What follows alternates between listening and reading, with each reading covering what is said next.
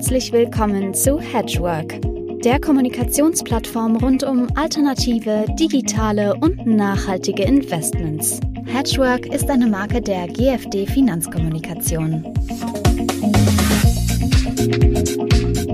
Liebe Hedgeworkerinnen, liebe Hedgeworker, liebe Zuhörerinnen und Zuhörer, ich begrüße Sie sehr herzlich zum 54. Hedgework Talk. Heute sprechen wir über Kryptoassets, also Bitcoin, Ethereum und Co. Und dabei hm, über zwei spannende aktuelle Entwicklungen, die einen wichtigen Schub in Richtung Transparenz und Marktwachstum bringen könnten. Die Verabschiedung der Markets in Crypto Assets Verordnung, MiCA, abgekürzt durch das EU-Parlament, gerade vor ein paar Tagen, und der Start der weltweit größten Datenbank für Kryptofonds. Beides möchte ich diskutieren mit Maximilian Bruckner von 21E6 Capital. Das ist ein Krypto-Investment Advisor, der Investoren zu Krypto-Investment, Krypto-Investments berät. So ist es richtig. Herzlich willkommen, Max. Schön, dass wir sprechen können. Ja, vielen, vielen Dank für die Einladung, Joachim. Ähm, kurze Vorstellung vielleicht. Ähm, ich habe es kurz gesagt, 26 Capital berät Investoren zu Krypto-Investments, aber da kannst du mir sicherlich noch ein paar Takte ähm, dazu sagen und auch, was hat dich denn persönlich zum Thema Kryptoinvestments geführt? Hast du ähm, schon mit ähm, im Studentenzimmer Bitcoin geschürft? Das habe ich nicht. Tatsächlich hat das mein kleiner Bruder mal gemacht. Der hat sich mittlerweile von Kryptoassets wieder wegbewegt. Aber das war der, der erste Kontakt. Ähm, nee, ich habe ja an der, an der Frankfurt School studiert und war dementsprechend immer sehr nah an dem Thema, hatte sehr viele Freunde auch, die sich damit beschäftigt haben. Ähm, und für mich war es so ein ja, Kryptoassets speziell äh, eine, eine Problemlösung, die ich direkt erkannt habe. Also speziell dieses Thema äh, Cross-Border Transfers, also ähm, Gelder über, über Grenzen bewegen, vor allem auch das Thema ähm, Banking the Unbanked, also wie kann man den Leuten ohne Vertrau vertrauenswürdigen Bankzugang quasi trotzdem ein Finanzsystem ermöglichen und ähm, als ich das das erste Mal dann entdeckt habe in Form von äh, den dezentralen Finanzwesen, also DeFi und, und Crypto-Assets, hat es quasi sofort geklickt. Ähm, und dann, ja, konnte ich nicht mehr Nein sagen quasi zu dem Thema. Okay, also ein Überzeugungstäter. Ähm, in der vergangenen Woche hat das EU-Parlament die Mika-Regulierung verabschiedet. Ähm, vielleicht mal ganz grob, ähm, was umfasst diese Richtlinie? Wie, wie muss man sich das vorstellen? ja, vielleicht besser erstmal zu sagen, was sie nicht umfasst. Also sie ist sehr, sehr umfassreich. Die Mika gilt erstmal grundsätzlich nicht für äh, die EZB, die Europäische Investmentbank und andere äh, zentrale Banken von, von verschiedenen europäischen Nationen. Es enthält auch keine detaillierte ähm, AML, also Geldwäscheregelungen und Travel Rule. Dafür gibt es ähm, nochmal andere Richtlinien, die gerade ähm, diskutiert werden. Aber grundsätzlich kann man sagen, sie gilt für alle Crypto-Assets und alle Crypto-Asset-Dienstleister, Crypto-Asset-Service Providers in der EU und speziell mit Crypto-Assets werden hier nicht die e, äh, das EWPG, also elektronische Wertpapiere gemeint, sogenannte oder Security Tokens, die sind auch äh, nicht in der Mika. Ähm, da gibt es ja andere Regelungen für, sondern es geht um E-Money Tokens, also E-Gelder, Stablecoins. Es geht um sogenannte Asset Reference Tokens, das sind also Tokens, die zum Beispiel ähm, mit Gold besichert sind. Es geht um Crypto-Assets wie Bitcoin und Ethereum in einem sehr weiten Sinne. Und dann gibt es noch eine dritte Kategorie, Utility Tokens. Und all das wird quasi klassifiziert und für all das gibt es Regeln in der Mika. Mhm. Äh, nun gab es ähm, erstaunlich positive Kommentare äh, zu der Mika. Professor Sandner von der Frankfurt School, die Sie auch erwähnt hatten, äh, hat sich sehr positiv geäußert. Der ähm, Digitalverein Bitcoin sprach von einem Meilenstein. Äh, gerade im Vergleich zu den USA, wo es ja so eine, wenn ich es richtig verstanden habe, ähm, ähnliche umfassende Regulierung nicht gibt, sondern ein, eher eine Flickenteppich. Ähm, wie würden Sie das sehen? Können der Mika wirklich ein Startschuss sein, um jetzt, dass auch viele Dienstleister, wenn sie eben jetzt äh, ein, ein Regelwerk vor sich haben, jetzt äh, da stärker sich nach vorne trauen? Ja, ich, also ich denke absolut. Europa hat sich damit in eine regulatorische Führungsposition begeben, sehr schnell. Ähm, genau Stichwort Flickenteppich haben wir jetzt nicht mehr, sondern wir haben für alle EU-Bürger eine sehr einheitliche Regelung. Ähm, das gab es auch selten so am normalen Finanzseg äh, Finanzsegment, deswegen ist das schon absolut ein Meilenstein. Ähm, Europa, wenn auch nicht schlecht, was, was so den technologischen Fortschritt in dem Kryptobereich angeht, war hier auf keinen Fall der, der, der Leader. Ähm, also da war die USA noch Meilen voraus. Ähm, und dass man sich hier stattdessen jetzt die Regulatorik genommen hat, um eben diese wirklich innovativen Firmen zu sich zu ziehen, finde ich absolut einen sehr, sehr, sehr, sehr intelligenten Move.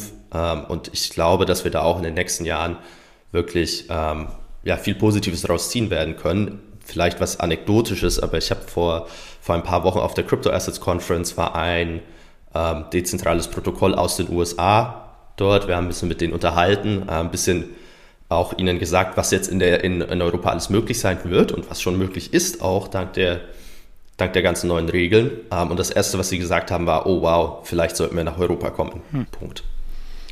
Okay, also wird es dann auch vielleicht ein bisschen ein Timelag geben, bis das bekannt wird, auch in, in, Asien und Amerika, was jetzt möglich ist, aber das könnte durchaus dann jetzt auch so ein Trigger sein für neue Aktivitäten.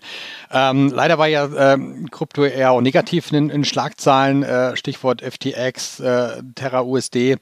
Ähm, sind solche äh, Crashes vielleicht jetzt weniger, wahrscheinlich weil die, die Dienstleister dahinter jetzt strenger reguliert sind oder überhaupt jetzt lizenziert werden künftig? Ähm, ist das, kann man diese Richtung denken?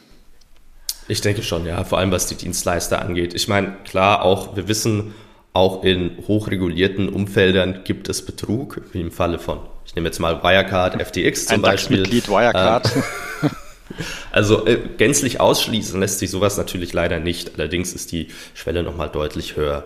Ähm, was, was mich noch interessiert und was noch spannend wird, ist auch, wie, wie es tatsächlich umgesetzt wird, dass auch ein EU-Bürger eben nur regulierte Dienstleister in der EU verwendet und nicht eben vielleicht trotzdem die die Börse auf den Bahamas nimmt, weil die vielleicht einen besseren Service anbietet gerade ähm, und dort aber unter weniger Aufsicht ist. Das war so ein bisschen das Thema mit FTX. Sie hatten ja ein wirklich sehr, sehr gutes Angebot, vor allem für professionelle ähm, Trader und institutionelle Trader, waren aber eben dafür ähm, nicht wirklich äh, ja, reguliert. Ähm, also dieses Trade-off, ich glaube, da ist es trotzdem wichtig, dass eben die regulierten Dienstleister in Europa schnell auch ihr Angebot ähm, verbessern, um die Leute so zu sich zu ziehen und zu halten. Mhm. Äh, gutes Stichwort, Angebot verbessern. Äh, ein großes äh, ein großer Kritikpunkt war ja immer die fehlende Transparenz. Also im, im, sag mal, im Aktien-, im Fondsbereich hat man zig Datenanbieter, Datenbanken, wo man sich sehr schnell am Überblick ähm, schaffen kann und im Kryptobereich oder gerade mit Kryptoinvestmentprodukten war es immer bisher äh, sehr schwierig, ähm, da Daten zu, zu finden. Das ist ein Punkt, der sich 21E6 Capital angenommen hat und ähm, da haben sie eine Datenbank aufgebaut. Äh, da haben sie jetzt äh, gerade jetzt vor ein paar Tagen auch in der Mitteilung äh, das öffentlich bekannt gegeben, dass sie jetzt live gegangen ist, die ähm, eine Kryptofonds-Datenbank. Vielleicht erzählen Sie kurz was dazu, wie das dazu gekommen ist, wie, wie groß sie ist und, und wen Sie damit ansprechen. Klar, sehr gerne. Also ursprünglich ist, ist das so gekommen, dass wir ja selber auch äh, investieren in verschiedene Kryptofonds ähm, und dafür keine Datenquelle gefunden haben. So, und wo nichts ist, muss man, muss man sich ja selber was bauen dann quasi.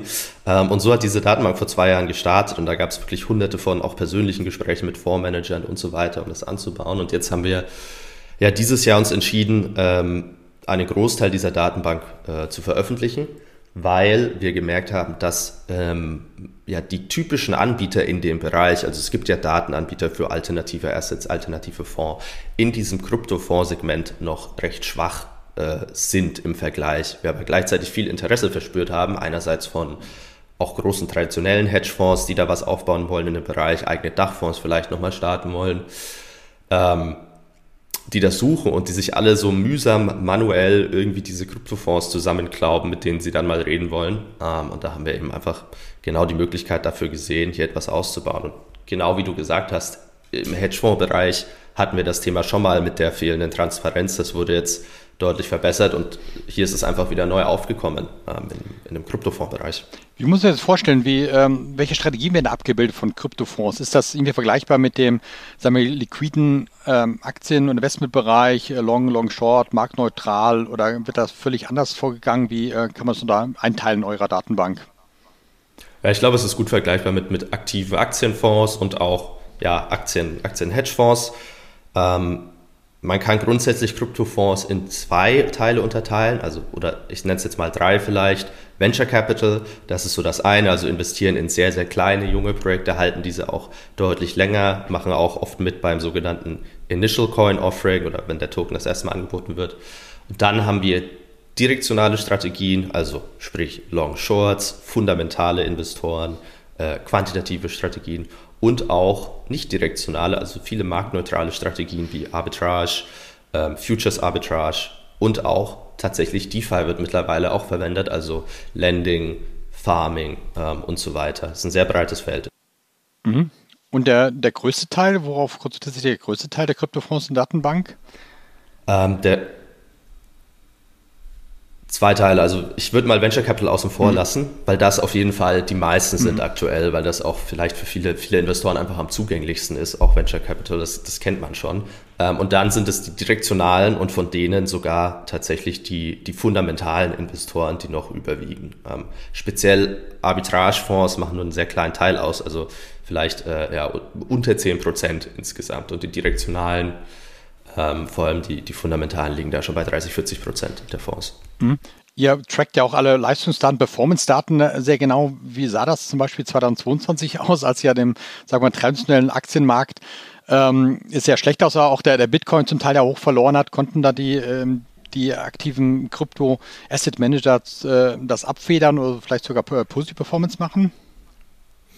Ähm, sehr, also sehr abhängig von der Strategie wieder. Typischerweise die, die ja, Long-Only fundamentalen Investoren haben recht schlecht performt, 2022 natürlich, die haben den Markt da komplett mitgenommen. Ähm, wir haben einige Long-Short-Fonds gesehen, die es geschafft haben, sehr gut das abzufedern. Ähm, positive Performance gab es aber wirklich nur von ein paar ja, ähm, Standout-Fonds, nenne ich sie jetzt mal. Ähm, auch viele Arbitrage-Fonds waren dann eher gegen Null einfach, ähm, weil wenn der Markt wirklich, ich meine, 80 Prozent verliert in einem Jahr, da ist es auch als Arbitrageur nicht wirklich einfach, ähm, eine positive Rendite zu erzielen. Ja. Hm, genau, da hatten wir ja 2023 auch eine ziemlich äh, deutliche Kehrtwende, gerade in den letzten Wochen. Ähm, ob das jetzt mit einer Bankenkrise zu tun hat, äh, weiß man natürlich nicht, aber irgendwie schon auffällig, dass Gold und Bitcoin jetzt sehr stark zugenommen haben, da auch äh, da die Inflationszahlen ja nicht weiter runtergehen. Wie sieht es äh, 2023 aus? Welche Strategien haben da am besten abgeschnitten? Deutlich besser. Und zwar wieder genau die, die 2022 schlecht waren. Also vor allem die sehr äh, long fokussierten, die sehr, sehr direktionalen Strategien, ähm, die teilweise ja, 2023 mit einem plus 70 Prozent Monat gestartet haben. Hm. Okay, also 70 Prozent im Monat ist dann schon mal auch eine Hausnummer, die da, da möglich ist. Im Kryptofondsbereich. An wen richtet ihr euch? Das sind, äh, würde ich mir vorstellen, vor allen Dingen äh, professionelle, semi-professionelle Investoren. Genau, also wir haben jetzt für den Start, ich meine, lang gibt es ja diese Datenbank noch nicht, eigentlich direkt zwei Interessentengruppen entdeckt. Ähm, einmal eben professionelle, semi-professionelle Investoren, Hedgefonds, eben wie gesagt, die, ja, die sich die, die Primärrecherche selber sparen wollen äh, im ersten Schritt. Und auf der anderen Seite äh, Kryptodienstleister, also sprich Verwahrer, mhm. ähm, Börsen, Fondsdienstleister generell, die hier eben den neuen Markt sich erschließen wollen auch, weil ähm, viele dieser Kryptofonds aktuell noch ja, äh, begrenzt sind auf einige wenige Fondsdienstleister, die bereit sind, mit, mit Kryptofonds zu arbeiten, was jetzt die Administratoren und die, und die Manager angeht und so weiter. Und mhm. natürlich auf der anderen Seite neue Verwahrer, vor allem auch lizenzierte Verwahrer, die sich dieses Kundensegment erschließen wollen, weil das sind institutionelle Kunden. Mhm. Wobei auch die, ähm, glaube der Kundenseite wird es ja noch eine Zeit lang dauern, bis diese Fonds auch wirklich breit äh, Retail-Kunden, Privatanleger angeboten werden dürfen. Da ist die Regulierung noch nicht nur nicht so weit. Ähm, also Kryptoassets als sagen wir, Underlyings in einem MIFID, einem USITS-Fonds, das ist ja noch nicht äh, erlaubt. Das wird ja wahrscheinlich ein bisschen dauern, äh, bis auch diese Richtung was bewegt hat. Vielleicht aber eine andere Frage, was da vielleicht in Richtung äh, Verbreitung, auch Richtung Privatanlegern äh, an Schub bringen könnte. Man hat ja gesehen im Aktienbereich, im ähm, liquiden Bereich haben, äh, spielen Indizes eine sehr große Rolle. Also das äh, DAX, MSCI World, Eurostox hat jeder im Kopf und auch wenn die keiner äh, auf eine genaue Zusammensetzung weiß, man hat ungefähr eine Vorstellung, wie sich die Indizes bewegt haben. Und äh, das wäre doch für den Kryptobereich auch eine sehr gute äh, Benchmark, wenn es so eine äh, akzeptierte gerade Benchmark gäbe. Ich frage natürlich deshalb, weil ich weiß, Fanny One E6 Capital hat sich mit Indizes auch sehr genau beschäftigt. Ähm, wie ist da der Stand ähm, und auch vor allem auch äh, auf den, nach der Umsetzung in Produkte, wie, äh, was ist da möglich? Ja, also wir, wir bei 2026, wir haben letztes Jahr angefangen, uns intensiver mit dem Indexthema zu beschäftigen, weil wir eben genau gesehen haben, es gibt noch keinen Benchmark-Index wie den MSCI, an den jeder denkt dann in dem Bereich. Ähm, und wir haben sehr positives Feedback erhalten sofort. Also wir wissen, ähm, dass die Branche darauf hinarbeitet so ziemlich jede große Kryptobörse überlegt sich oder arbeitet an Kryptoindizes. MSCI arbeitet an Kryptoindizes. Ähm, S&P auch, Goldman ist, glaube ich, mit MSCI da unterwegs. Ähm, die Frage ist halt wieder, wie, wie kann man das dann den Retail-Kunden mhm. auch anbieten? ETFs gibt es ja so nicht. Ähm, aktuell gibt es diese ETPs, ähm, die dann eins zu eins besichert sind, so ein bisschen wie Xetra Gold damals als, äh, als Vorlage, so kann man sich das vorstellen. Ähm, und da sind jetzt, also dieses Jahr und ich glaube Ende letzten Jahres bereits die ersten indexbasierten ETPs bereits auf den Markt gekommen. Ähm, einer sogar, der jetzt vor kurzem, ich glaube diese Woche rausgekommen ist, mit, äh, mit MSCI. Okay, ja, spannend. Ähm, MSCI, ein, ein Household Name äh, auf jeden Fall, ähm, aber von, von Asset Managern hat sich ja noch keine so aus der äh, aus der Deckung gewagt, die, die großen äh, privaten Legern, bekannten Fondsgesellschaften, Asset Managern. Ähm, Sie, hörst du da was aus der, aus der Branche im Flurfunk, äh, wer da Dufen scharrt, wenn es eben die Regulierung jetzt gibt, wenn es die Datenbank gibt, die Indizes, ähm, ob da einer ähm, den Vorreiter machen könnte? Ich glaube, es gibt schon einige, die sich darauf vorbereiten. Es dauert einfach sehr lang. Was ich gemerkt habe, dass, dass viele von diesen äh, traditionellen Asset Managern, zumindest in Gesprächen mit denen, dass sie in, in diesem neuen Markt sehr vieles selber machen wollen, also selber die Verwahrung auch machen und, und so weiter. Und das bedeutet einfach, dass es lang dauert, weil man das alles erstmal ausbauen muss und vor allem erstmal überlegen muss, okay, machen wir, was machen wir selber, was geben wir weiter vielleicht an, an bewährtes Start-up, an Unternehmen, das sich darauf fokussiert. Ähm, also speziell was das Indexthema angeht, da wird schon sich, wird sich sehr viel drüber unterhalten, auch bei verschiedenen Asset Managern, da bin ich mir ziemlich sicher. Ähm, vor allem, weil man eben auch eine Chance sieht, und ich, ich möchte jetzt nichts gegen MSCI oder SP sagen, aber man sieht einfach auch eine Chance, ähm, da so ein bisschen diese Alleinherrschaft zu brechen in einer neuen Asset-Klasse und vielleicht mal mit einem, einem Index, vielleicht mit einem Index aus Europa mal ähm, auch ähm, wirklich relevant zu werden weltweit. Hm? Ah, sehr spannend. Die letzte Frage traditionell beim Hedgeberg Talk, äh, natürlich die, die Glaskugel. Wie, wo geht der, der Kryptomarkt 2023 nach dem phänomenalen Start Anfang des Jahres hin? Ähm, ja, vielleicht auch gerade bei den die großen Coins, auf die ihr alle schaut, äh, Bitcoin, Ethereum, äh, könnte dieses positive Momentum noch anhalten oder, oder anders gefragt, was, was müssten die Triebkräfte sein, damit es das Momentum weiter anhalten könnte?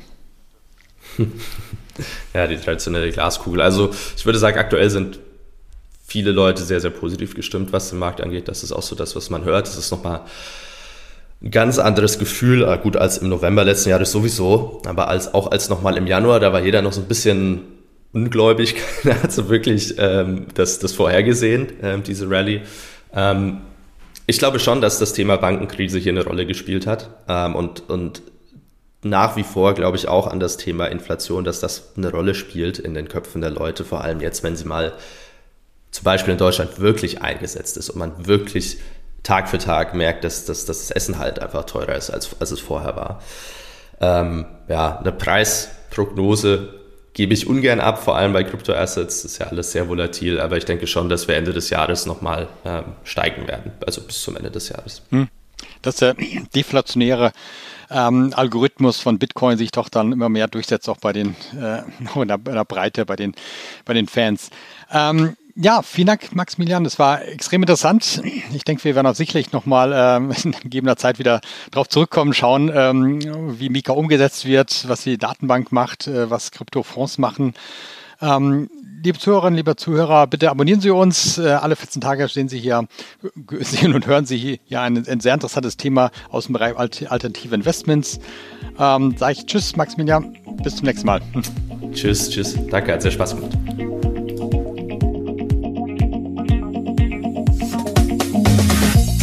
Thank you.